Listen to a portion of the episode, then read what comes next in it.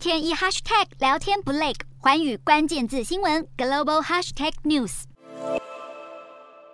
全球都把目光摆在美国众议院议长佩洛西的访台行程上，而面对中国的频频放话，台海紧张局势也影响了市场情绪。随着佩洛西的飞机二号安全降落在台湾，标普五百指数从低点攀升。但是中国动作频频，除了发声明强调美方必须为损害中国主权安全利益承担责任，更展开军事实弹演习，威胁意味浓厚，让美中紧张关系升温，加剧投资人担忧。专家也警告，如果美中两大强权爆发冲突，将会冲击到全球经济。不过，也有分析师认为，股市震荡不应该怪罪在佩洛西访台上，因为地缘政治紧张局势一直都是给市场。带来压力的主题，因此佩洛西访台并不会导致任何真正的经济混乱。除了美中冲突升温之外，美国受到物价飞涨、利率走升夹击，经济陷入技术性衰退。面对经济前景的不确定性，联准会官员再发表鹰派言论，暗示接下来可能继续升息，浇熄投资人乐观情绪。在外交经经济影响之下，道琼指数中场下挫四百零二点，收在三万两千三百九十六点一七点，连续两天收黑。